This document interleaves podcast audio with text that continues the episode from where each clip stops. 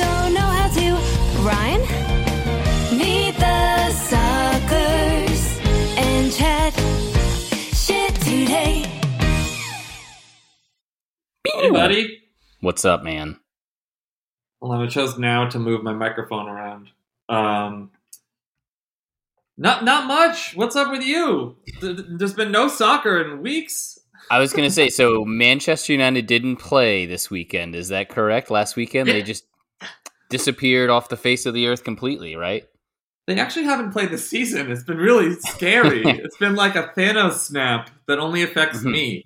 That's weird because a lot of Manchester United fans were talking a lot at the beginning of the season, but no, they're still I- talking now. They haven't shut up. They just they're talking in a much different way about much You know, different we- things. We're still talking. It's just switched from bragging to complaining. For the people who don't watch soccer and listen to this podcast, and I imagine that's a relatively small Venn diagram. Um, People you're related to. Pretty yeah, much. actually, it's probably the whole thing. It's all. It's like my wife, my mom. um, no, for the people that don't watch soccer, um, Manchester United is having the technical term for this is a shit season. Um, but it's. I think it is like you're almost having the shittiest season you can have in a way, in the sense that you started with such high expectations, seemingly reasonably high. You know what I mean? Like it, it didn't come out of nowhere. Had a little bit of confirmation of that, and then have just man, it's been a rough couple weeks, bud. Sorry. It's it's like you go you saved up your money your whole life for this car you really want. let's let's call it a Lamborghini. And you spent every penny you saved on a Lamborghini because you're so you're so into cars and you're like this car is the best. You go to drive off the dealer's lot, you immediately get hit by a bus. Your car catches on fire. Then somebody pulls over the side of the road. You think they're going to come help you, but no, they're going to urinate in your mouth. That Yeah. has been and that's the only Manchester- part of you that wasn't on fire. So the whole thing was like it was like an extra insult. the mouth urine is just Ronaldo scoring goals. It's like thanks that that relieves parts of me that are not on fire, but relieves parts. I'm like really into Ronaldo's pee, but it's not putting out the car fire, and my beautiful Lamborghini is not performing like I had hoped it would. In that it is pieces on the ground. Yeah. So I'm I'm saying best metaphor as of yet. I mean, it's not over yet. You're gonna keep going for a while, right? There will be others who will pee on me. Nice. At Yeah, Arsenal, oh, you! I was just gonna jump back into Arsenal and totally deflect. Uh, well, I, I was just gonna say I so I watched both games this weekend. I did all my homework, and I will say that as I watched it, I kind of I couldn't tell. I'm like, are they that bad, or is you know is United that bad, or is City that good? And the verdict that pretty much everyone I know who likes Manchester United has pointed out to me is that you guys are that bad. Yeah, at the moment it's that uh, un- non-functional, unfunctional, Infunctional, dysfunctional. dysfunctional. That's the one. You know what? Uh, it's that dysfunctional that I can't even fucking think of what the word is. Um, but yeah, it's like clearly structural issues, roster issues, and at the same time, just no tactical perspective. And I, I think that I don't want to. I don't want to say this every week on this podcast, or it's going to become boring because it's the same problem every week. I don't know. Soccer has the same problem every week. It's pretty popular, but go on. No, but like you know, like Ar- Arsenal have had problems, but it's late. It's not been the same problem every week. There, there's been signs of okay, we know what we're trying to do here. It's taken us a while. We had we failed doing it for a while, but it was Yeah. the plan, and now the roster is starting to reflect what you need to execute that plan. We have a 75 million pound, 21 year old winger who just isn't even playing. Like what? Oh, what was the thinking on that? Like, we took two years to scout this little shit and get him, and we did, and now we're like, oh, we didn't think about where what bedroom he'd be sleeping in. Hmm. Like, it's there's no there's no planning in anything. Well, it's difficult to play a 21 year old winger when you start. A, was it 10 defensive players that they play? I mean, you basically played a back 10 against Manchester City, who are the fastest, trickiest, most finesse team in the league. And I mean, yeah, maybe maybe a little Jadon Sancho, you know, could have gone a long way in that game. We didn't play with wingers. We played Yeah. with two forwards. Uh, Ace. Wait, was Rashford? Did Rashford start? I think Rashford started. I can't remember. I dude, after these fucking shit games, I just try to like drink bleach until the memory goes away. it works every time, I don't remember uh, if it works every time, but as far as you know. it's the proof in the pudding. Um, but yeah, yeah, like I, everyone after this, everyone was expecting this loss to happen. The fact that it was only two nothing is a, reflection of the fact that we set up to not lose. Um, and then it was also the fact that City, once they went up, were kind of like, guys, we, I don't think we need to like get sweaty. I think we can just win this and like have it be like a training day, and then their next match, which actually they didn't they didn't have a midweek match, so they were just like thinking, hey, we can take a few days off after this before the international break. Yeah, It'll be I nice. mean, Ibiza. Yeah, they were in a. They, they had this is the Ibiza rate for possession, sixty eight percent away from home. By the way, like that's the thing that I had to keep reminding myself. This is in Old Trafford. This like, is a mile and a half away from home. I mean, granted, right? Like, there's that certain, you know, Manchester's Manchester, but it's like this is your home fan. Seventy five percent of that stadium's wearing red, and man, that was that was tough to watch. So I don't know. We don't have to dwell on it of- too long.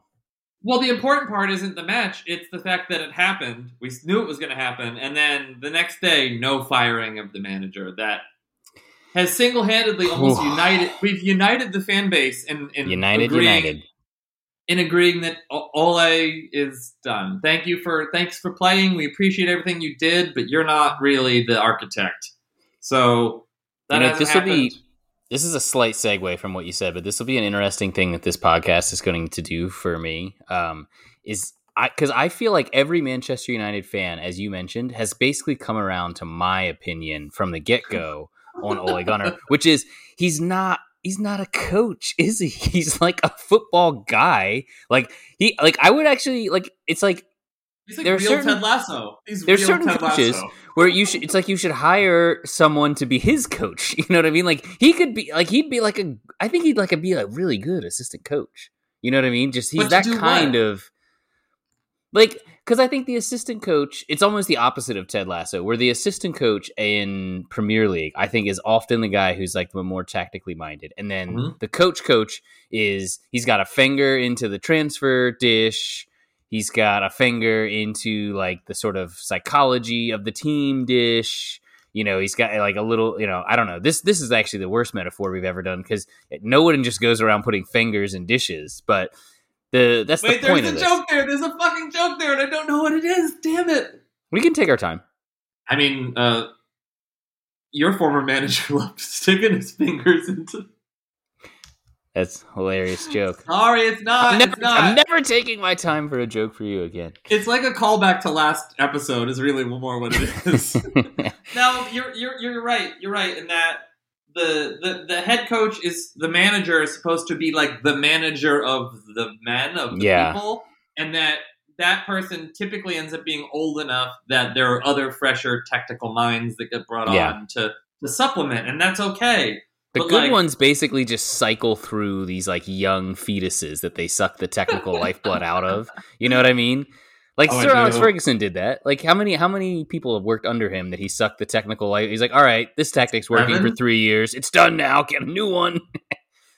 Yeah, and sometimes it was to like reflect a change to like a more continental Europe like approach to playing, and like you need a new guy for that. Um, but Yeah. our problem is the guys under our manager also don't know what the fuck they're doing. They're all it's like only interns run my club.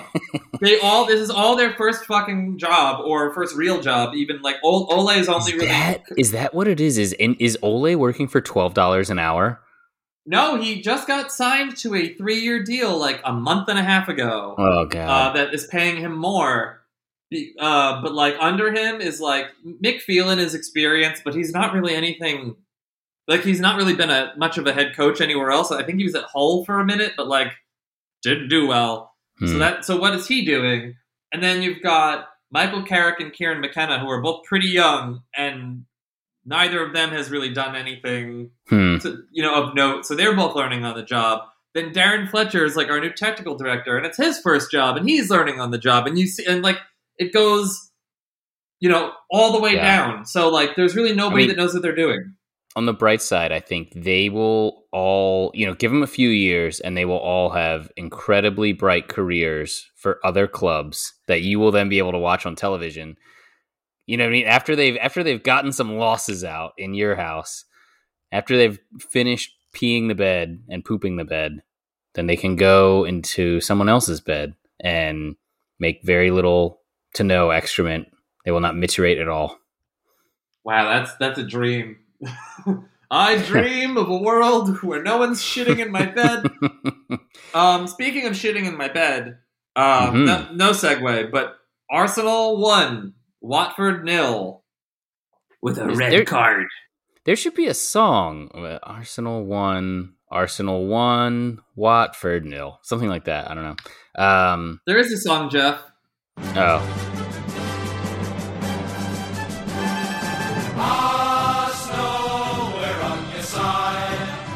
I've heard this song. This is such an insane, like, fake soccer song gambit that was going on in the 70s. Oh, God. And you have no way to turn this off if we've established on previous podcasts. We're just going to have to ride this out. No, I think I can turn it off. I just can't like fix it. Um, but by the way, when was there ever like just a room of like forty men who were singing like this church hymnal about a soccer Yeah. club? Isn't that the isn't that the titles of Lord of the Flies? Didn't they use that song for that? Lord of the Flies (parentheses Arsenal were on your side). yes. Yeah. They all, all all the like bad kids win and they grow up and become bankers in London who watch Arsenal and eat prawn sandwiches. I, so I want that song. I just wanted it on the soundboard from now on, so that way whenever there's like an Arsenal moment, we can just play that. It feels We like can something. just play that authentic, authentic song straight out of the, the stands at Highbury. Well, we've also got this one. Is this Arsenal or United? This could go either way. I think that's the same guitar that we use in our theme song.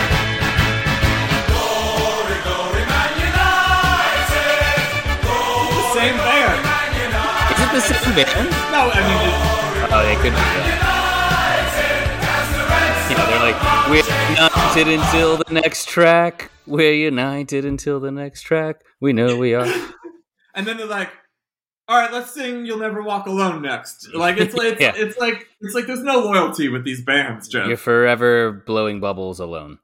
No, I don't So, foot, football songs is kind of its own like funny subculture. Like even if Yes. you think about like British music from past World Cups, like I remember the 2002 one was called "We're on the Ball," and Oh, yeah. they would just name all the players in the roster, and they'd be like Scholesy to Beckham, Beckham to Gerrard, Gerrard to Heskey, and It's then like they're the like seventh one, floor one. crew of. Do you remember that song?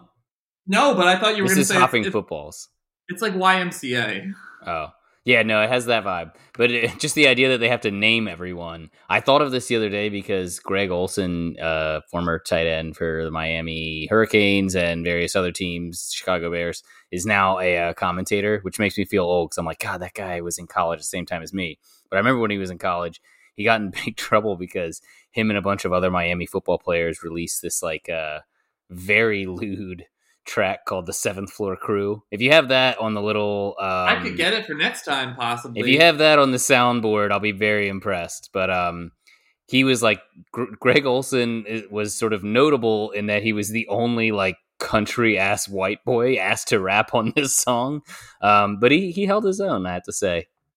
Did you ever hear the? I, I- so, by the way, I also don't know if we can play these songs on a pod. Like, I don't know if it if if something will automatically detect that we've used it, and then we'll get in trouble. Yeah, we're gonna be sued into oblivion and possibly like blacklisted, We might shadow get- banned. yeah. We might get sued by that horror of a group that did both those Arsenal and United songs. So stay tuned. If we if we come back, it means we didn't get sued. I feel like that's why they did them. They didn't do that thinking this is something that people will play over and over again in their living rooms. They thought one day there's going to be a new form of media called podcasting, and when people play this song as a joke, That's when the checks start rolling in, baby. I, I would love to talk to anyone who made one of those songs, and I want to just ask bluntly, just like, what was the story of why this ever happened? Like, Yeah. is it well? We had chants and like you know fans singing at stadiums for for decades and decades. We thought, what if we added minimal production value to that? BBC Eight, the Ocho, where we only record we only record soccer choir singing groups. These are all men who have never seen soccer before and have chosen to sing about it. Or it's like Pete, Peter, and the Crouchies, or like we just want to play some of our hits, uh, and it, then it's like I don't know songs about being tall, but like each one's like a different Not metaphor. Andy Carroll's band again. Oh, you know he would have a band. Andy and the Carolers would be, I think. Oh, the Carolers. That's a good name for his band. I've Um, also I've got a few I've got a few new uh, soundboard things. Like if we if we start talking about something that's sad, but like I want to mock you for it. Mhm. So I was dealing with the AIDS crisis the other day. No, I don't know. That was too sad. That was too sad. this is the incredible Hulk theme song. This is the. All right, now we're definitely getting sued. We're getting sued by the soccer choir movement and Marvel. And- or then like who was the original Incredible Hulk? He was in like I Love You Man. Eric Bana? Yeah, no, before way before Or him, way- like Oh, like in the seventies. oh God, I know this name. It's like he sounds a, a, little like he sounds like Andre the Giant a little bit. yeah. um, He's like, yeah. "You playing my song?" I, fuck, I can't sound like Andre the Giant. Anybody want a peanut? That was Um, more Schwarzenegger, but I don't know. Maybe that's close. It's been a while since I've heard Andre the Giant. He's more of a guy you see than hear. Yeah, I don't have the trombone in my in my esophagus to like get it that Mhm. deep. Like everybody want a peanut. Like it, it just. let's just keep saying anybody want a peanut until one of us Yeah. nails it. Anybody want a peanut? Um, you get bonus points if you can do like a sound effect and or song or voice that the audience thinks is something that's on the soundboard, but it's actually just you kind of doing your thing. So I have to be the guy from Police Academy if I want to be successful around here. Right. I've changed the rules of the podcast. Now it's an imitation game, you could say. yes. The most Um, dangerous imitation game. So, so sorry, I, I uh, derailed us. So I did not watch your match. I was ever so slightly distressed and Hmm. depressed for mine. But I did see there was a uh, Watford had a red card. Do you want to tell us about like what what happened with the red card? Was it like Yeah. nailed so it was it was kind of like a end of game red card and it's weird so like if you watch the clip this is in like the 83rd minute i want to say something like that it was like towards the end of the game and we had tavares cut in on his right foot from the left wing he's our new left back um, and it it looked so bad from the original camera angle that it was like oh of course because like he he he kind of stuck a foot in. I think it was Cucho is the guy's name. Like I'm never gonna say it correctly, but um, Tavares did like a full Aubameyang celebration flip, where it was like, whoa. But then when you watched it in slow motion, I kind of was like, I think Tavares is good at doing flips sideways, and he just played this up like like he definitely fouled him, and it was like right around the box. So who knows? Like it would it was definitely a valuable like place to get fouled, but um. I, I was sort of surprised that it was a red, but I honestly, I think for their cumulative performance, they definitely deserved a red. I mean, their whole thing, it's a Ranieri team, it's rotational fouling. I mean, Mm. everyone on our team was getting hacked.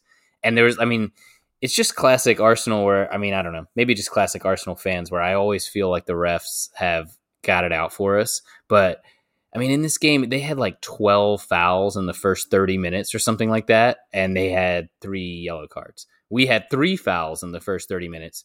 We also had three yellow cards. Um, you know, this seems to happen to us. that? That brings up an interesting like point about the game that I'd love to talk to you about. Like Yes. the chronology of fouling seems to impact the severity of the punishment so often. Like Yeah. unless it's like 100% a red card, if it happens in the first half, they'll probably give it as a yellow versus like Right. towards the end of the match, it's almost like the ref's like, you're doing this shit in the 85th minute? Fuck you. And like this red Right. card. Right. I, t- I gave you a lot of warnings, and it won't screw up the game that much if I throw you out now. Like uh, you, we've already had ninety percent of it played correctly. Or it's a red card foul, but it's two big rivals and it's a primetime match, and they're like, this will change the outcome of the game.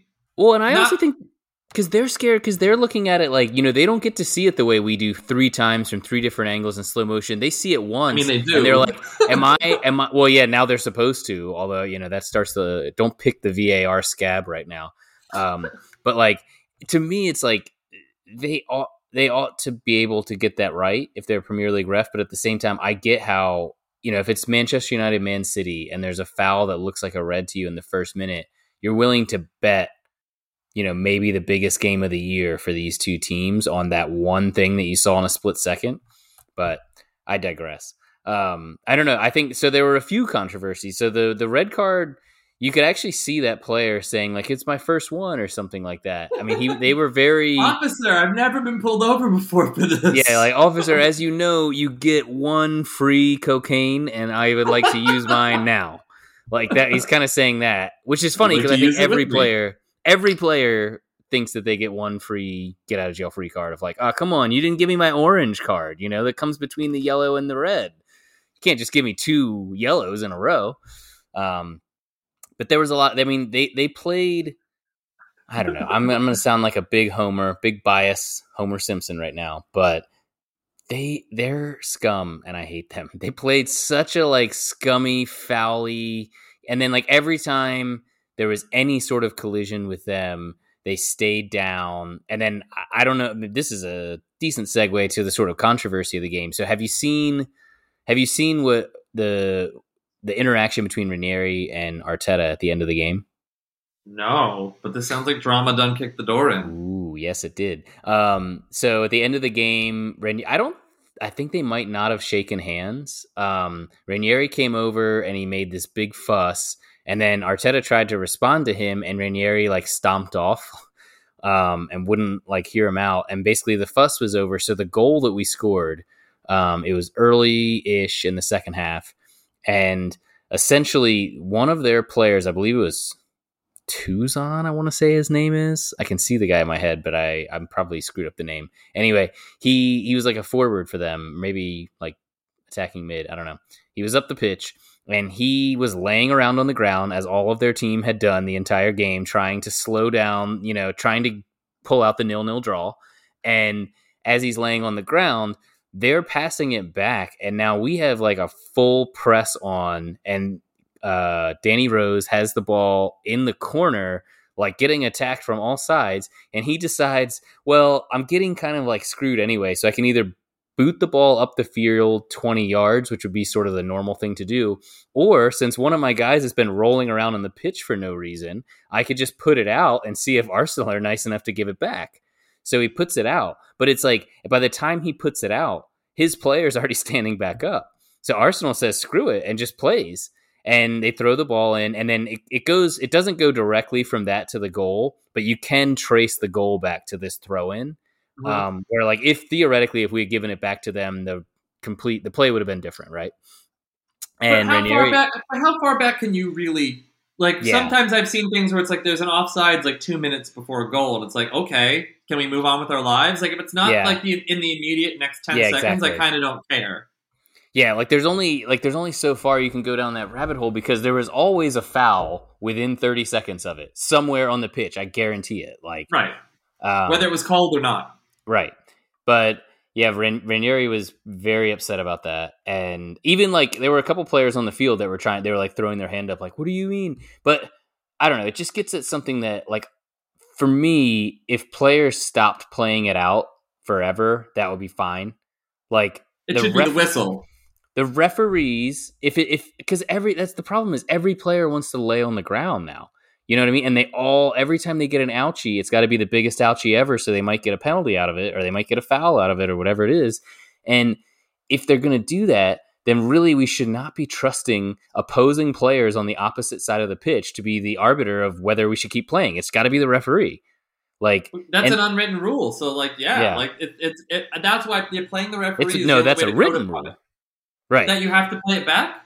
No, no, you're right. The unwritten rule is that you have to play it back, but the written rule is that only the official Whistle. stops the game, right? You know what I mean? Like just because you're trying to like be all classy or whatever, like don't do it. Just keep playing and the referee will stop it if it needs to be stopped. Um That's very logical, Jeff. but yeah, I mean, there was definitely there was some pretty widespread disagreement, and I I'm sure if I were on the other side, I would see it differently. You know, I I see the world through Arsenal red tinted glasses, but it does to me. It's just one of those. It's people love this whole like class thing that comes with soccer. It's new to me as an American. Obviously, I've never had any, but I I just I just uh I I could do without that part. I could do without the putting the ball out of bounds and the kicking because it's like every time you do it, it wastes five minutes of the game. It's like it's not insignificant. I don't know. and it's a bit of a bygone era. Like it used to be sort of like a national game and not a global one. Like it- Right. sorry, it would it would probably be, it would be playing played globally. Wow, I just really fumbled through all those words. Try again. It was a global game, but not a not like a European like Champions League, Europa League type thing. Where and players were playing pretty much in the in, for the league hmm in the country they're from. And when you think about that, it is very much about like localized etiquette and Right. behavior and like sort of the the zeitgeist of that community. But now Yeah, it's like there can you're- be you're- more unwritten rules because people actually know them. yeah, and it's like we all know tea times at four or like whatever. Like so, but now it's like you have a team in the Premier League, um, and everyone on the team is from everywhere on the planet. You can't assume there's the Yeah. same unwritten values and like respect for that. Like, look at Neymar and tell me there's like any French class in the way that he plays. I would say arguably zero. Uh, he's a, he's a thirty year old dumpster fire, but like. Is he thirty years old already? He is 30. It sucks. I Wow. mean, actually, it's great because that means in a few more years there won't be any more Neymar, and I'll be thrilled. That will be awesome. No, dude, but you realize he's moving. He's he'll be like the top of the list to go to L.A. or someplace like that. And I'll just He move. will he will become your neighbor, as you said that. Let's say Neymar, no more. That's that's my hashtag that I've just uh, concocted. But but it's If Neymar was actually your neighbor, though, would you delete this episode of the podcast and be really nice to him and try to be his friend? You're like, dude, why are you living in a very slim townhouse in Mar Vista? Like, I feel like you could have like a, a mansion. It's just a little bit of that class that he learned. just a very like- humble guy. No, he I, he he just tells me that Skylar, it's like you're living in the L.A. favelas. That's what. so I just wanted to be closer to home. yeah. This makes But- me but- feel so good to be around people who are crap like you. But the, the reason the reason I brought up Neymar is like he's infamous for the like yes he gets fouled a lot, but as a result he also turns into a WWE lightweight wrestler and he like Yeah. flops around, and it's it's like at times repugnant to watch, uh, especially if you are a fan of the other team. So I I'm trying to relate to you on on Watford, For sure. but like you're right, it's a bit of a of an internal pandemic for soccer. Can I Mm. say pandemic in a way that's not COVID? Um, you know, it's an, Probably it's an it's an epidemic in soccer. Then let's say that. That's but, it. That's the but, one. But Watford clearly like shit team with desperate manager trying to avoid relegation and all that it entails. I'm not saying that I respect those tactics, uh, but like you get why, right? Like if they played you straight head on, you'd win three nothing. Yeah, I mean, that was always the issue that people had with Mourinho is like he would he would win the game in this sort of tactically cynical way, but you're like, dude, you're you're doing this with the best teams on the planet. You're doing this with like a mint condition Chelsea, or when it's like, of course you can win like that. Like you can win like that with a bunch of you know Stoke players if you do it right. But yeah, I mean, there are several Stoke managers who are out of jobs at the moment that would argue that there's an expiration date on on those True. tactics. But like, I, I wish in the same way that like baseball fans are starting to get sick of their teams intentionally tanking to reap the benefits of that with the draft system. hmm. I feel like football fans should be, you know, a little. We we should be sick of teams that intentionally play awful football because it is visual entertainment.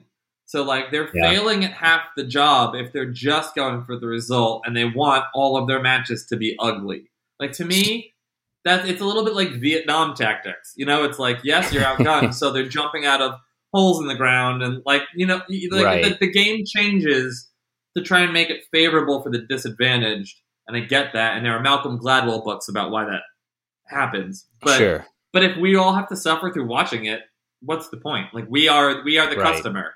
I mean, so you're saying that you would rather you'd rather the setup be that there are you know a certain number of teams who sort of play the game in a more visually appealing way, maybe twelve teams from across the continent who can never be relegated and get all the money in No. You're for the Super League, is what you're saying. I'm not for that at all. On the What I- record. what I am for, and I don't have. uh, Sorry, I don't have a specific execution in mind that would do this, but like, Mhm. I wish the game itself would encourage more beautiful play. I wish that like I'm for that too. I'm very much happen? for like. I mean, because to me that that's one of the maddening things that I find about soccer is that, and this goes back to our earlier point, which is surprising for us because usually we just drift off into space. But like, there the unwritten, there's so much unwrittenness to the rules of this game, and there's so much interpretation, and there's so much like history and context, and it's like maybe the rules should be written in a more black and white way, like, like lacrosse. I don't You know. can enter this zone. Well, there, Like- yeah, there, well, it's not. It's not like you need to change the game fundamentally, but I just think some of the way that things are called, like to me, the tie should always go to what is fun to watch and what and, and what showcases, you know, the most talented players and the most interesting plays and passages of play. Like, I, I just think that that should be the priority. What if there was I, like how how could you codify like a penalty for someone parking the bus? Like that's that to Hmm. me is interesting. I don't know how you do it. I can't, I can't even imagine it. Um, but some dis some de- disincentivization for like ruining the next two hours of our lives. I feel like so, that we have brilliant minds. Once they you know finish with all the vaccines and all the medications, maybe they could be like, Yeah. and and now Watford. I mean, the, Uh, the, probably the best one that I could think of for that is this is like back when Arsene Wenger was still a superhero instead of the supervillain he's slowly drifting to becoming with FIFA. But he was proposing that we change the offsides rule to be basically if any part of you is onside, then you're onside. And his argument is that there'll be less um, there'll be less controversy of like people being offside by a toenail if you know what I mean. Um, and I think that there's something to that. And then I think it becomes it at least becomes harder, even if you're trying to park the bus, it's not as easy. You know what I mean? Even just little rule tweaks like that. And even parking the bus, I really don't have that much of a problem with someone saying, like, dude, we're Brentford. We're gonna have to sit back and counterattack. You know what I mean? Like, I'm fine with that. What I don't like to see is like, let's foul everyone up and down the pitch and possibly like break both of Aaron Ramsey's legs in his prime. And then let's also every time we are fouled, let's cry about it for you know five minutes and let's slow down the game that way. You know, like some of the time wasting and that stuff. It's like you could make a rule that's like, you know what? No, we're really calling after after literally six seconds. If you don't take the goal kick, like bye bye, like yellow What- card. What if what if uh with fouls? Like so that specifically, I think you could adopt basketball rules where it's like after X quantitative called fouls, Yeah, that's a yellow card. Whereas Yeah. right now it's very it's very up for interpretation, like you said. But if it was like even five tiny fouls, we're saying that's a negative impact on the on the match, so yellow card. yeah, And maybe it's like I don't know. I mean, if you're if you're fouling someone eight times, maybe you should be getting sent off. Like maybe you would be already. Maybe it's not that big of a difference or impact. It's just like you like you're saying. It's making a number. It's making even, it like- less arguable. Yeah, because like in the basketball system, it's like w- an individual player accumulating fouls. But Mhm. I think like the weakness for that in soccer is like even a team that's fouling the shit out of you, it's not going to be like one guy getting five of them. So like if there was a team, like I don't know, could there be a team thing where after your team, after your team has ten fouls in a game, then your captain gets a yellow, or you know, or someone. Your captain? Jeez. I don't know. I don't know. Who- who- who should get it? Well, yeah, but the captain's like the most responsible, so I feel like if it has to fall on someone, it should be him. I don't Here's think that, you that. I don't I don't think Sub that on the a new captain, and then you're like, all right, you're the you're the fall guy. you're you're, Yeah. you're going to take a hit for the team. baby Hockey. captaining his 100th appearance for Manchester United. Yeah, the fall captain. No, but it's true though. But it's like, it, it, I mean, the fall captain is a good illustration of this. Where like, anytime you try to legislate some of the shithousery out of it, yeah, it's like you just created a new opportunity for shithousery, and people will do that. That is that's true. I mean, w- one thing you could do is just empower the officials to, to more regulate the, the, the shenanigans. But then, what if they start handing out yellow cards and you're like, actually, I I don't think that's Yeah. what's trying to happen. It's still it's still trying to moderate a gray area. Well, and then it comes down to like the foundational problem. I mean, this is the problem. This is the problem in general. Is like the talent level of the referees. I feel is just not up to par. And like, may, I don't know. Maybe maybe I'm too much of a perfectionist. Maybe it'll never get there. But it just seems like if your only job is to do this, you should at least be able to be consistent. Like I know that you're not going to be able to see everything, but like there are certain things where there are, it's a foul in one game, it's a yellow card in another, it's a no call in one another, it's a red card in another, and it's like they should be able to standardize certain things that happen on the game in the game. It's it's a little bit like mirroring the modern like priest seminary issue of like it's all 95 year olds because there's no 30 year olds who want to be virgins forever or sorry 22 year olds who want to be virgins forever like whenever you Sorry, I'm gonna need I'm gonna need you to explain. Uh, just you don't have to explain it, but just run that back again. I, will. missed some of the details. if you are pa- if you're growing up and you're passionate about football and you want to make Yes. it your career, you're trying Yes. to become a footballer. You're not True. thinking, "Oh man, when I go to college, I want to go to the refereeing institute." Like you're that's Yeah. not really a thing. So the odd- the few oddballs that become referees, like who knows how they ended up taking that path, but like Right. It's like teachers in America. Like you want if you want better, whatever, pay them more, make it more of an idealized position, and I Yeah. think you'll get. I do think co- competition does help. I mean, and that, I think that was the thing that Wenger used to get in a ton of trouble for because he would bring up because he was one of the guys that championed the idea of having like full time professional referees. Because I think in the past, it was, I mean, it's always been professional in the sense that they were paid, but they all had to have other jobs. It was always it was like a hobby that somehow determined the outcome of these like million to billion dollar sporting events, and it's like this isn't right and but his his point is that the the level didn't improve and i think he even argued that it went down over the years so i i don't know i don't know what the that fix is just be older, older guy getting older, jadedness, Yeah. which I am experiencing at Mm. 36. in in the past um, we were winning many games so the refereeing therefore was probably quite good um aber now we are we are losing many games and and this voice is becoming more and more terminator every minute But at first, yes. you at first you were kind of nailing it. I was really impressed. I I like I'm a streaky shooter when it comes to impressions. Like I get some, I get I get some, but I never keep them. And then like, like- if you ask me five minutes later to do it again, it gets way worse. It's like throwing darts. I'm like, this is being chucked in the general direction of where it needs to go. Could be a bullseye, could be a dead waitress. I don't know. For me, it's like I'm hundred percent like impersonating the emotional aura of that person, and I have absolutely no knowledge of how they actually sound. And if you, You, like feel try, like Wenger. You feel like yeah for a minute i was like i'm a frenchman i'm a bit older um I'm but i i i cannot keep it up for very long because you realize you don't have that that fat FIFA paycheck coming in, and you were like, oh, well, I'm uh, quite sad. yeah yeah if i had the fat fifa paycheck coming in i would try harder at my impressions We here at Fat FIFA would like to encourage all of the fattest players. Like Troy Deeney is like our MVP. Uh, double F I F A. um, Sam Allardyce is like manager of the season. Frank Lampard never stopped who's, playing. who's stan allardyce that's sam's brother I said Sam. Oh, I said Sam, but I have Invisalign in my mouth. Don't uh, don't hate on my disability, or I will send you a fake lawyer can you letter. can you say the name Sissoko, please, with the Invisalign? Sissoko. uh, well, well taken. Is she that player that likes pizza? yeah.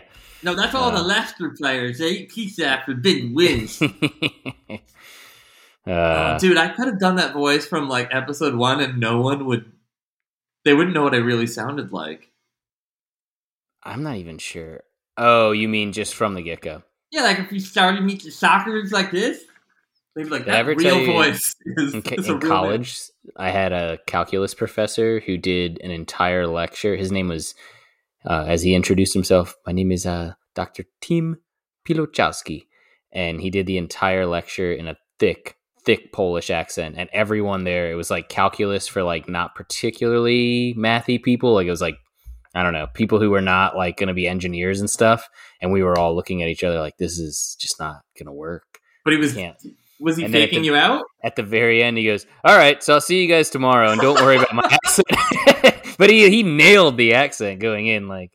Um, but man, That's people awesome. were really, really having a tough time. I would, lo- but but that day onward, he'd be a legend. Like that. That's like a good way to like make cla- episode two of your class. Sorry, thinking in podcast terms.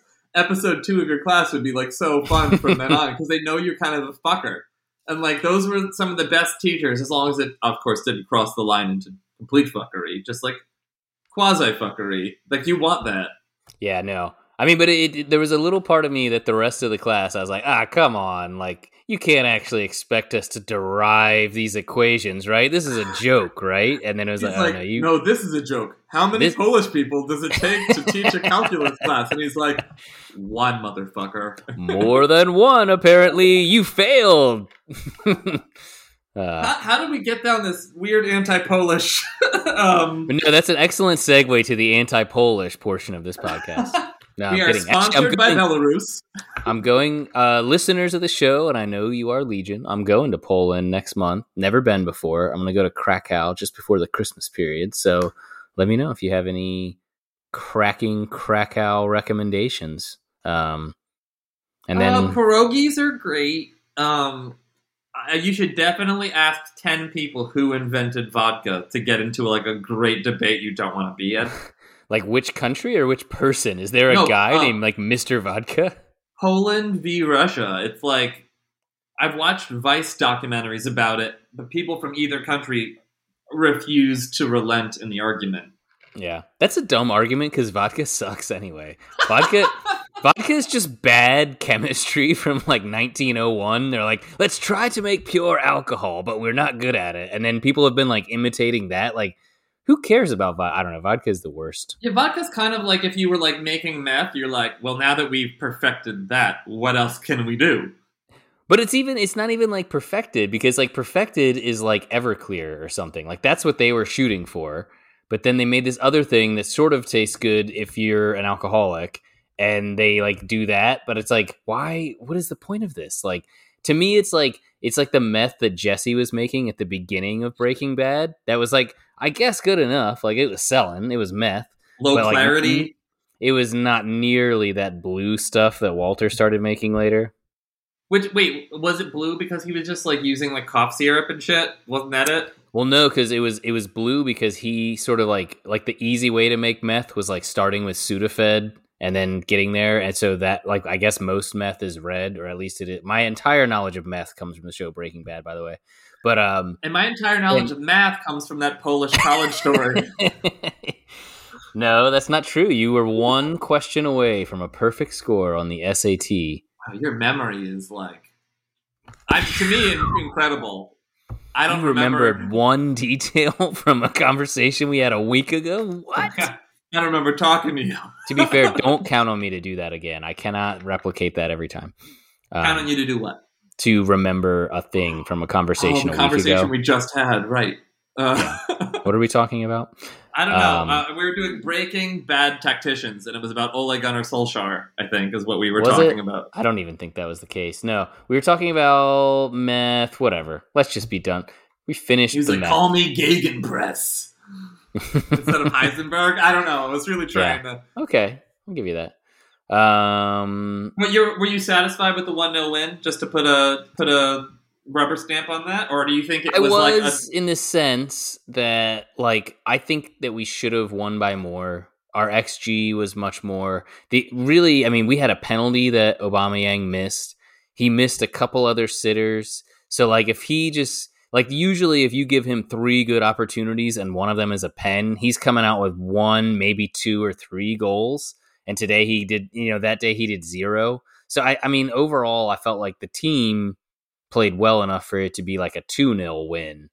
But yeah, I don't know. I mean, So maybe underwhelmed with the end result, but happy for the three points. You live to fight another day. yeah, and like it, it felt like we were playing well. It's just one of those games where you're like hitting posts, and you know, like we had two goals get called um back for being offsides. We had we missed a penalty, so it was like there was a bunch of like, I mean, it, on another day, a few inches different here and there, and it could have been a bloodbath in our favor. So I was okay with it. when you said Ob- Aubameyang missed a few sitters, I was like, "What is he, a creepy dad?" I've missed you, But the fact- sitter. Yeah, the fact that I said it babies. Three minutes later kind of doesn't prove the quick the quick wit at all. But so look at you remembering a thing. remembering what? Three minutes. yeah, I don't remember either. Who was Um, when in Um, doubt, we talk about Arsene Wenger, right? And I think we've reached the second Arsene Wenger portion of this podcast. Oh yeah, we we got to do Wenger and then uh, Glory Glory Other United. um, the only thing I will say about this quote that has gone viral is this is the exact kind of quote that's super controversial if you were a jerk who works at the Sun or Metro. What Because if you read- is the quote? I so I have the whole quote here in front of me. I'll read it Do it. I'll read this whole thing, and then you can see where it's like, oh, I see how they're going to twist that to make him sound like a jerk. Here's the quote. Wait, Jeff, you need to attempt to do your voice as long as you can. You need to try.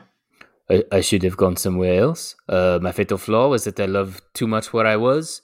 Or actually, he said, too much where I am. I mean, where I was. I identified myself completely with Arsenal, and that was the m- mistake I regret. But now there is no special reason for me to go there.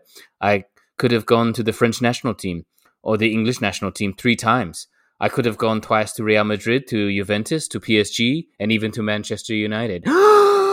Gasp! Here's the funny part.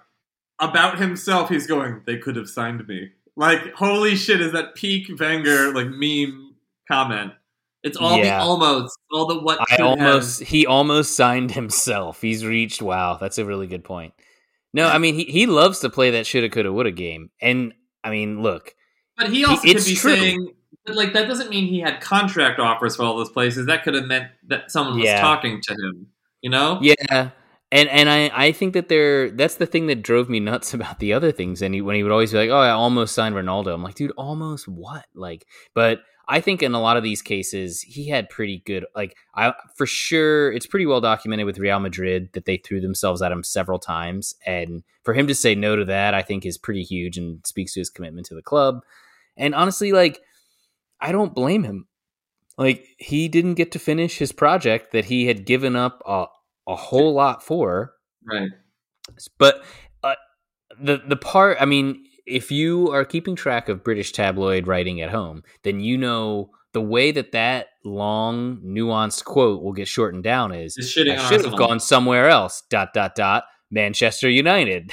you know what I mean? Which he did mention later, and I mean, man, like so. Uh, apparently, that reference to Manchester United, he was in the conversation with Moyes at the end to be the successor to Ferguson. I love how, dude, some of your pronunciations I like are my favorite part of this podcast. You made David that not- Moyes Spanish.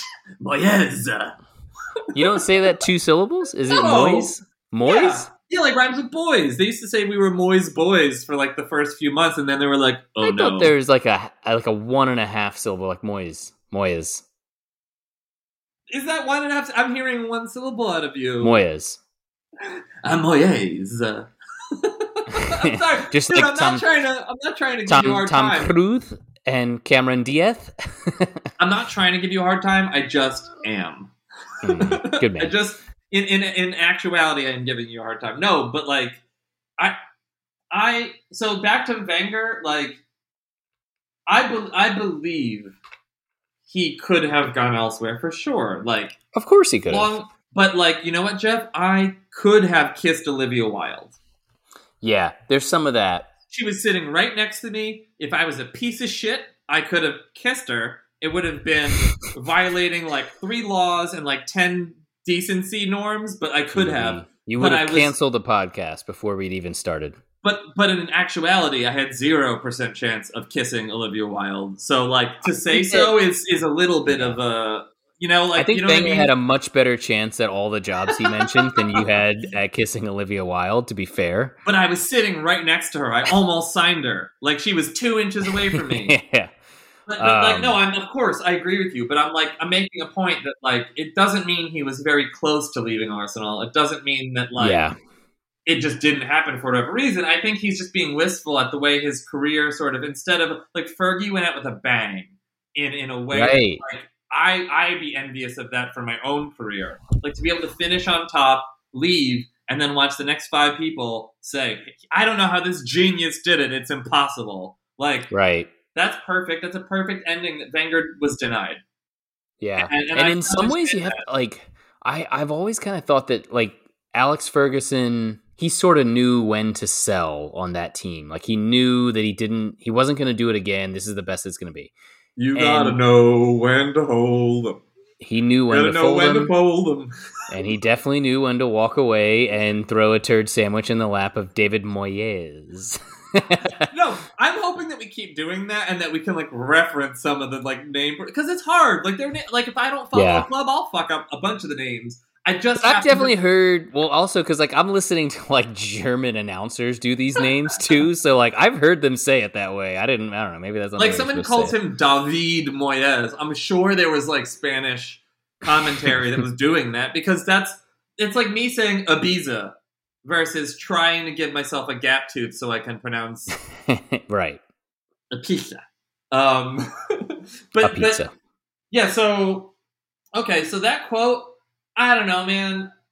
Maybe it's that I'm so such a cynic right now, and I'm so like just defeated and depressed across every aspect of my life. I'm like, who cares? Like, in a way, it's like that. Yeah, the manager who was here was thinking about what could I have done because that's a character trait that he frequently does about transfers. So it's like not that crazy, but yes, it's more like the British press is like kind of really annoying.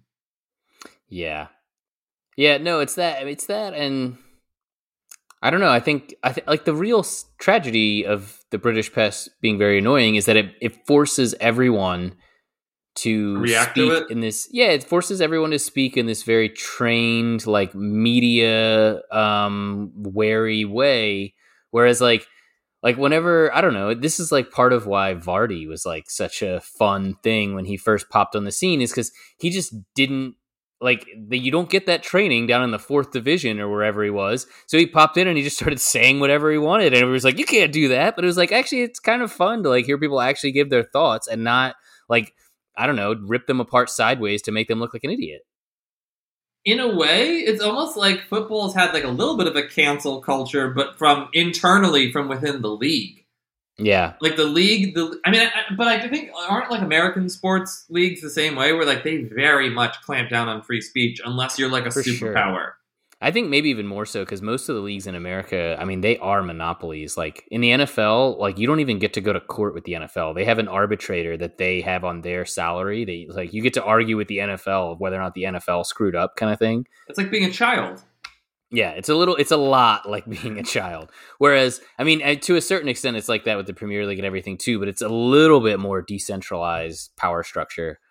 Um, but actually, that you know, that's one thing that I, going back to our earlier earlier conversation, I think that this connects is if you really want the referees to improve, then I don't think that making putting a uh, gag order on everyone in the league is the best way to do that. To me, like there should be certain things that are out of bounds. Like if if you get up on the stand after a game and you say like, you know, Fascist shit. right, like or if you're if you're threatening the family of a referee or you're you know what I mean you're if you're if there there should be a line of decorum, but if you just want to go and say, look, I actually don't think that that was a penalty, and if you read the rule book, like the rules agree with me, to me that is helpful. Like you, the referees, like any other public person, like the football players themselves, like a congressman, like anybody, should be able to be criticized. And I think some of that criticism may very well make them better in the long run. But what They- what happens when the criticism? And I'm just playing devil's advocate. I, I think I agree. Yeah, with yeah. What happens when the criticism gets weaponized? Jurgen Klopp. Sorry. Mhm. What happens when Jurgen Klopp starts bitching about how this one team just gets nothing but penalties all the time, And then Mhm. guess what starts happening? We stop getting penalty. It's like it's very Yeah. clearly like someone else using communication to change future match results. So like, Right. I get it. I get it. It's just not very effectively enforced and employed the way it is now either. So it's like it's Well, yeah, exactly, like- system. Because they're like the things that he says are considered in bounds. But if you want to actually sort of criticize a technical aspect of a refereeing decision, whoa, buddy, that's too far. And it's like, why?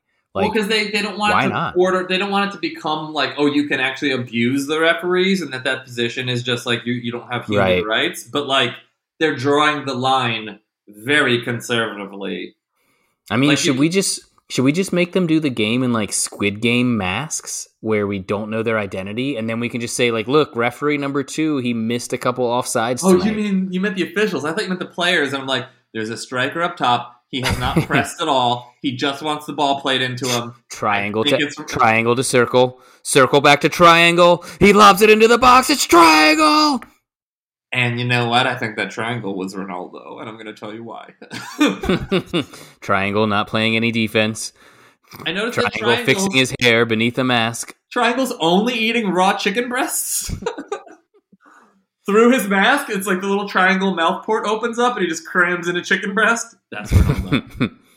Um, I, I, yeah, I, th- I think this is an interesting conversation. I'm sure the fact that you and I are having it, like anything where you and I, you or I, propose an improvement to the game, it's like, how dare we? We're Americans. Like, how Sure. could we possibly? Like, all of our leagues suck and they're plastic nonsense, which to a certain extent I agree with. But you and I are also smart humans who watched enough to to sort of understand where the pain points are to understand like where the flaws are. Maybe we don't have the solutions, but it's like it's something in this area could could improve. Like for Yeah. example, when we were talking about sort of the emotional cadence and rhythm of yellow and red cards being assigned, and and like foul happening in the beginning versus foul happening at the end, or it's this guy that I have a biased opinion of already because he's famous for rolling around on the ground. So I'm like all of these things. If we just had AI officiating, would be gone the computer would not be considering like news context in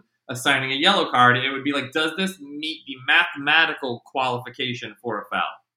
yeah, And like, I think, yes, you don't want a shitty version of that system, but a good version of that system, I think, would improve every fucking sport. And I think referees are on borrowed time the same way that, Mm. like, if you're a Walmart greeter, you're on kind of borrowed time.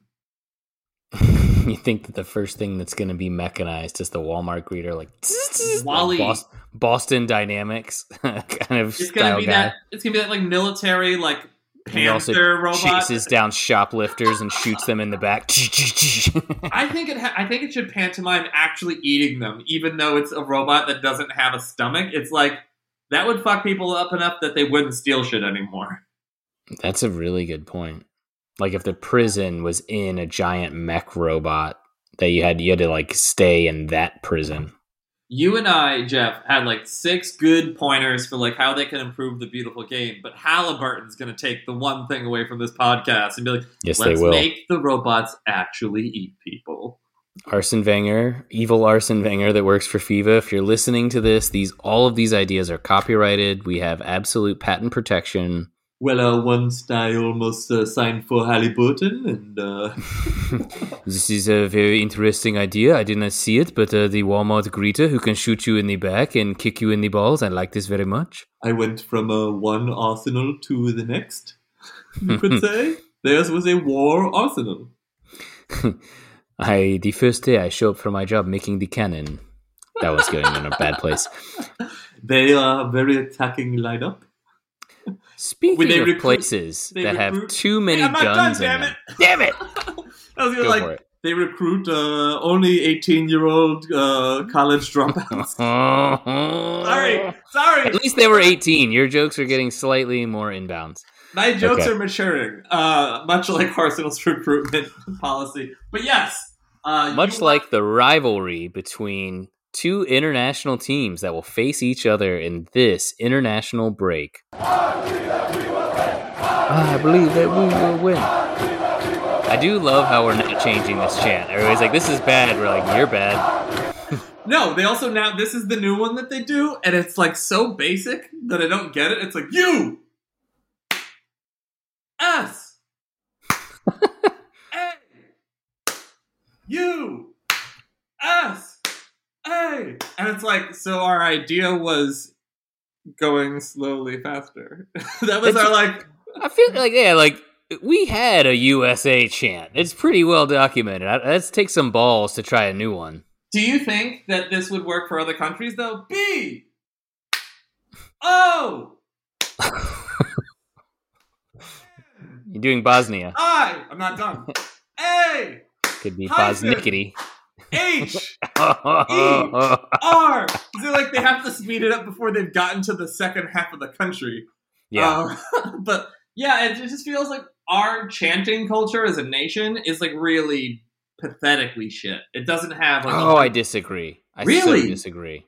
Oh, like- please count. I mean, I, I think it's very different. Like, like the, I love the songs that you hear in British stadiums, but I feel like it's it's as different as watching like Monty Python or the IT Crowd or some sort of British humor. Like, and I think that like some of the most clever like little stadium things I've ever seen. Partially, I'm biased because I've been in more American stadiums than any other, but like the chanting can be really. It's like when people sort of take like the piss out of the chant a little bit. It's amazing. Like I remember sitting in the stands for this Maryland game and uh oh, so you're talking college.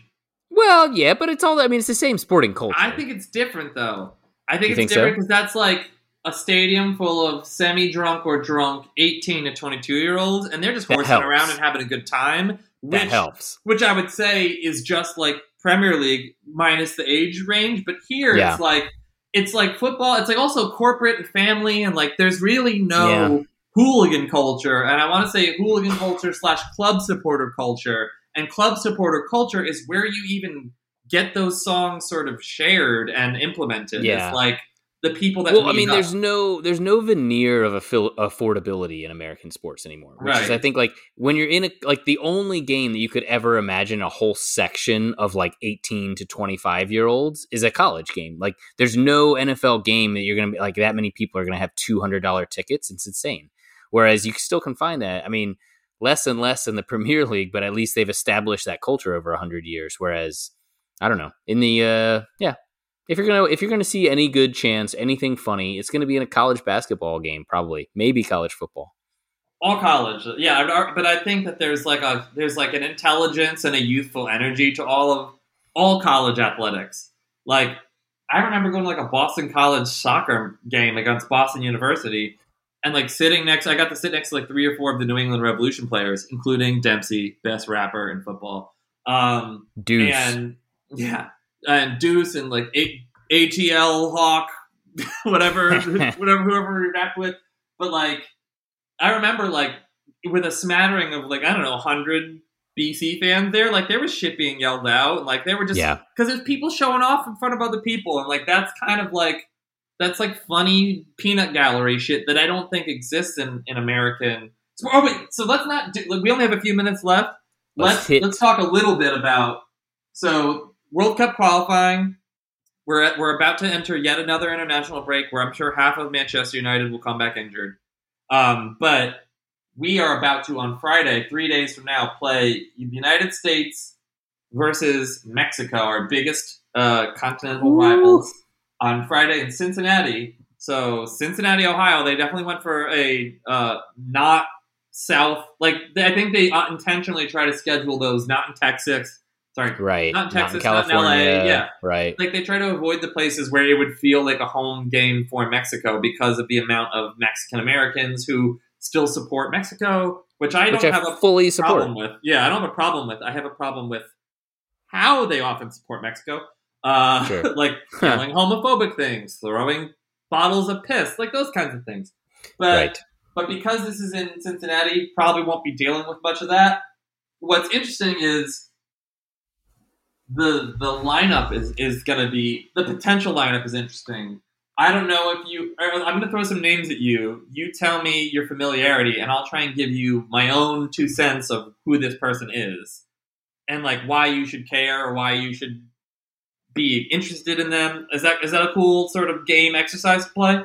Uh, yes, and the answer is none of them. Basically, You know- I, you know- I know very little. All right, let's start with who you do know. Christian Pulisic. Got him, but he will not be in the lineup, or is he? He- what's his he- deal? So he's just coming back from like kind of a lengthy injury period with Chelsea.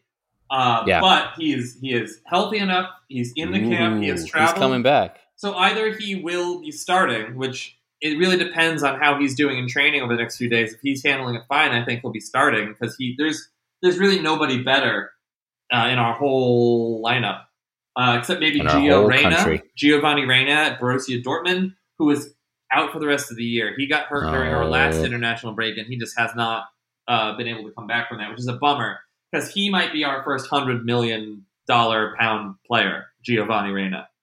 Wow, Uh, big ju- call. better, even better than his dad, Claudio Reyna, who was at one point the best United States midfielder ever, playing for City, uh, Rangers, Sunderland, wow. to name a few. But um, so Pulisic probably on the left, left wing. Ricardo Pepi. I see that. So Ricardo Pepi is interesting because we've we've as a nation improved our midfield. We now have a pretty great midfield of Weston McKennie at Juventus, Tyler Adams at RB Leip- Leipzig, uh, and uh, Yunus Musah who plays for Valencia in Spain, and he's like he's a starting teenager in midfield for Valencia. That's Uh, amazing. I like did not know any of this. I don't watch any of these team games. He is like he's Musah is exciting because he's a player who can dribble, and like he is a penetrating dribbler in mid Ooh. in center midfield, and it's like kind of great to to have that and see that. That's Sure. like the kind of thing that like top like top countries that would play against us would have, and we would never have. We would have to Right. beat them with just working hard and like parking the bus a little bit. But like Musah Yeah, is like working hard exciting. sucks. It really does. But so Pepi, Ricardo Pepi, uh, we one of the areas we've sucked as a country for a long time at is striker. Like Brian McBride might be the last like great out and out striker we've had. Like Brian McBride. How much are you stretching the definition of great? Because you definitely lingered on that for a little bit. Because like Landon Donovan sometimes played striker, so I don't. But he was mostly an attacking midfielder slash winger.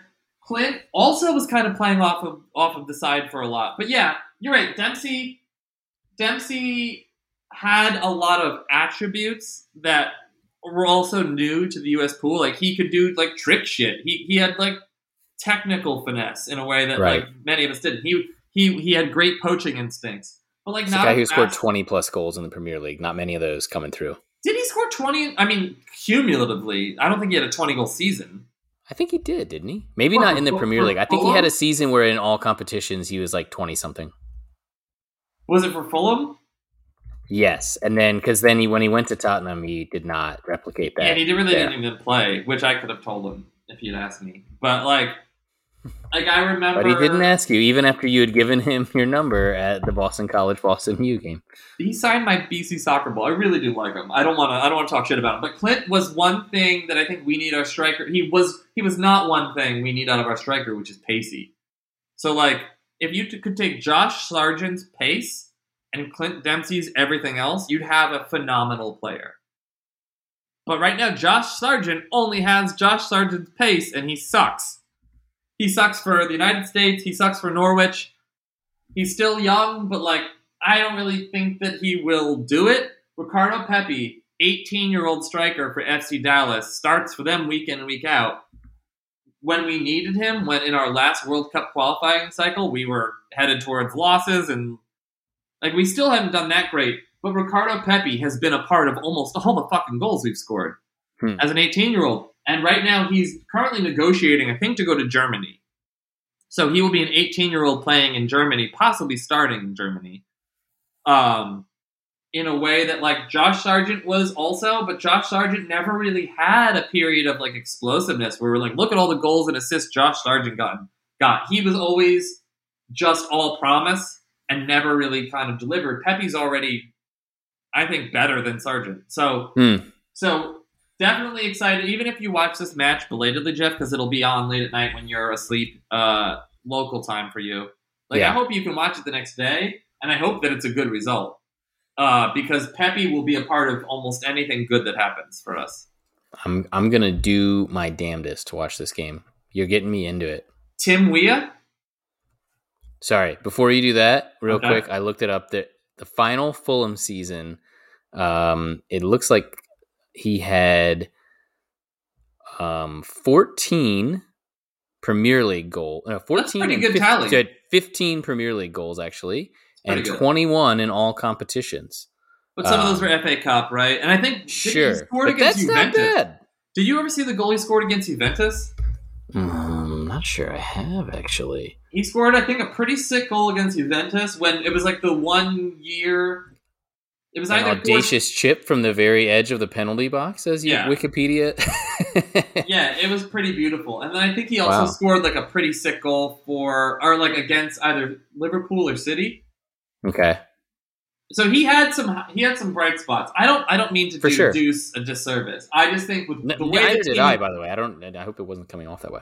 No, but, but with the way the team's playing now is a 4-1-2-3 and like you want those the striker and the two wingers up top that three to all be pacey and all like be tricky and all be able like that Yeah. that's who's generating a lot of it because like McKennie is kind of a box to box ball winner, physical guy.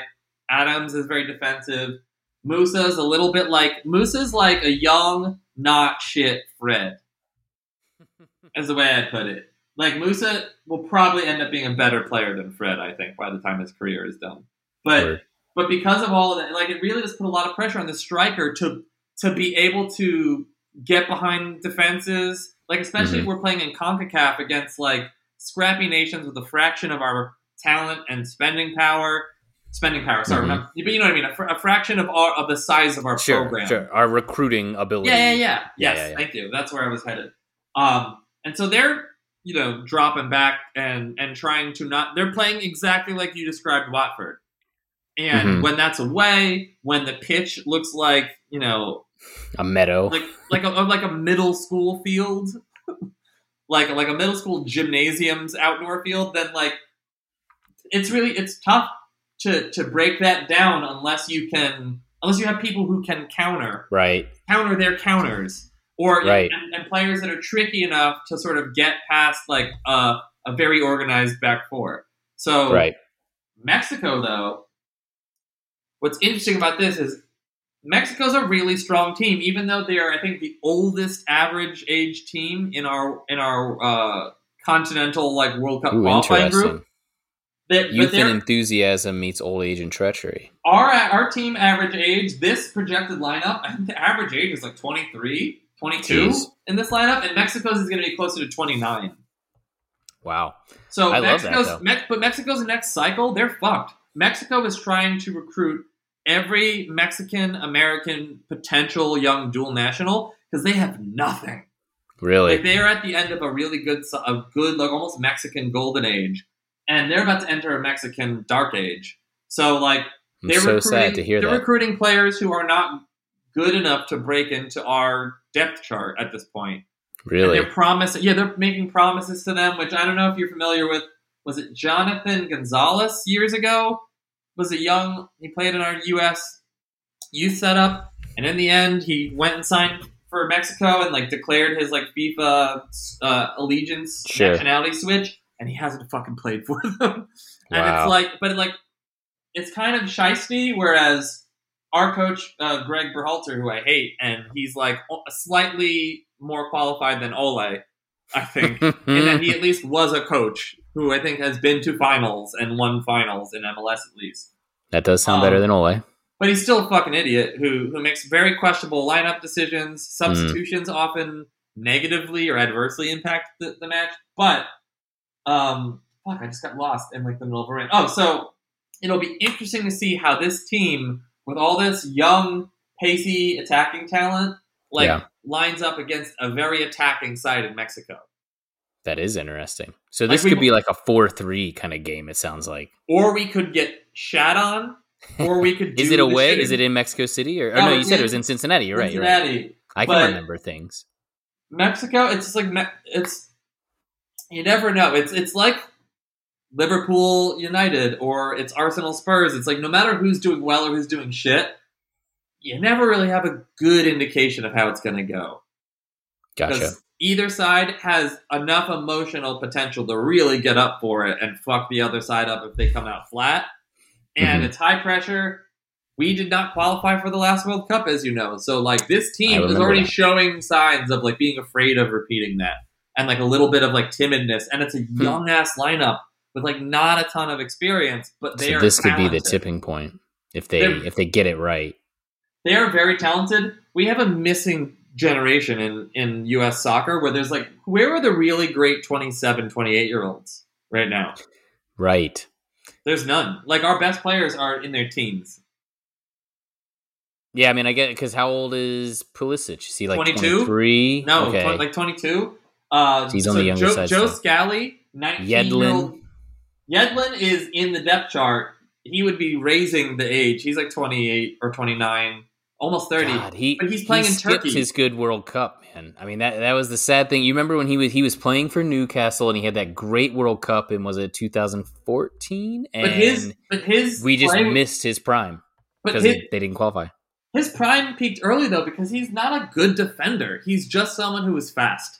He yeah, he what he is is he he's the second winger that always looks great when you bring them. You know what I mean? But it's like there's another part of that job, He's, and it's actually having in the name of the job. he's having to use his recovery speed to constantly bail himself out, a little bit like Aaron Wan-Bissaka, but like hmm I'd say Aaron Wan-Bissaka is better than than than Yedlin, but Than but ahead of him, ahead of him now is Joe Scally, who's 19, who has started all season for Borussia Mönchengladbach in the in the Wow. German Bundesliga, and That's he's impressive. he's regularly regularly getting above average grades or man of the match grades. So like Really? Wow. yeah, so he he's he I should really know more about German football than you, but I don't. Or how well? How about um, what's his face? Um, Richards. He is owned by Chris Richards. I think is owned by uh, Bayern Munich, but he's in, at his second season in a row on loan. Uh, let's see. Where is Chris Richards? Hoffenheim, I think. Let's see. Chris Richards. Hoffenheim. Boom. Uh, I'm glad I know something. Like, Why is is it is it still the same reason that all the American players are playing in Germany? That they like had service member fathers or they are dual nationals or something? Like why why do all of our Um, players play in Germany? it's just easier to get there's like less of a strict uh, work visa requirement. It's easier to go there as an american. Yeah. Um, Okay. and it's it's easiest to go to scandinavia but then like next easiest Yeah. you still But then also why? Like is, is MLS even that much worse than Scandinavian leagues? it used it used to be but you'd be in europe and you'd start like get, getting days yeah, little towards your like european like citizenship or i don't know permanent uh, residence, whatever. Yeah, yeah. But in Germany now, also like Bayern has made a relationship with FC Dallas. FC Dallas is shitting out brilliant multi-million dollar youth prospects. Yeah. They're, well, that they're makes barely sense. they're barely going to play for FC Dallas. It's just they're a cash They're grab. They're go- but but FC Dallas has decided, okay, we're going to be the Ajax of MLS, and I think every team in MLS should have. that God, I wish they would. I wish they would. Like the the one that really kills me is DC United, where I'm like, if you're in the DC area, like it's just such a sports town. Mhm. Like it's a bunch of square normies who jog. Like that is DC, and it's like so. Like it's it, there's a crazy amount of the NBA comes from DC. A crazy amount of the NFL comes from the DC area. I mean, it's also just a big part of the country. It's it's just one of the big cities in America. But God, like, why aren't we churning out like ten top prospect? You know, because it's also it's such an international area where you have you know there's there are people from every walk of life in DC. So like the soccer culture's been there for decades already. You know. I could answer that question for you, but we got to go. So next, Next episode, time, this is our first cliffhanger. Wow, and our first nobody's like, going to be able to Google that. It's also our first national team podcast that didn't get deleted. Uh, Well, we don't know that yet. We do not have this episode in hand. That's we fair. could be talking to no one still. Jeff, thank you so much as always. You're a wonderful co-host. Skylar, you're welcome for having me. Thank you. Suckers. It's been a pleasure. See you guys Meet next time. Suckers. Next time. Probably won't. Be the suckers. Be the suckers. Skylar and Jeff. Don't know how to rhyme. Be the suckers. And chat shit today. Good night.